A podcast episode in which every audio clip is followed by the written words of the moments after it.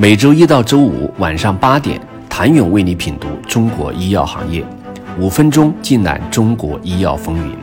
喜马拉雅的听众朋友们，你们好，我是医药经理人、出品人谭勇。不调整没法生存，调整是为了发展。应时而变已成为跨国药企共同的主题。在中国市场需要考虑的无非几点：第一，生存；第二，提高自己的运作效率；第三，满足临床需求。南中国、北中国下再次细分，每个区域安排相应人员负责，接着再在区域里根据不同产品划分。而今情况逆转，演变成为先根据不同产品做结构设置后，再根据东南西北区域划分并设置团队。意图很明显，在他看来，这能保证不同产品有相对比较一致的策略，药企可以更好跨区域协作，再根据不同产品特性和打法及一些治疗方案再做区分，帮助整个团队。执行战略，任何决策都必须经历验证阶段。组织战略变化同样如此。有些企业在前期的调整中，实际上是基于环境改变的探索性调整，需要时间观察。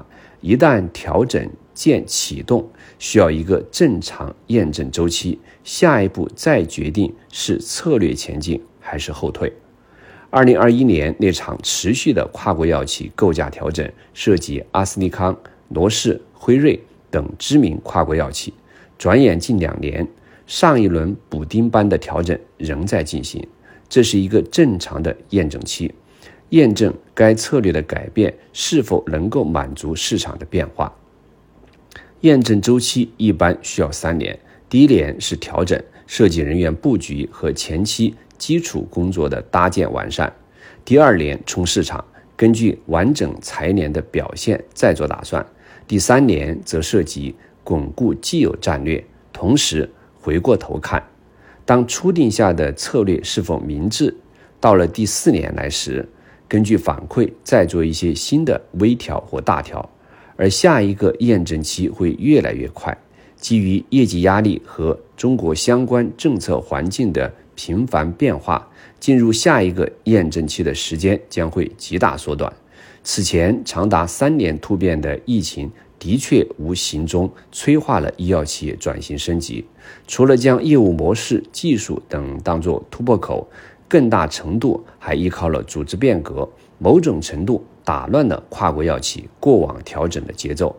按照过往经验来看，若放在二零一九年前，一个调整周期差不多已然结束，一般两到三年后再做调整。而今疫情和观察期均已经结束，需要根据调整结果再做进一步细化。实际上，企业内部组织构架调整时有发生，但跨国药企如此密集的在此时调整，背后究竟是何原因？请您明天接着收听。谢谢您的收听。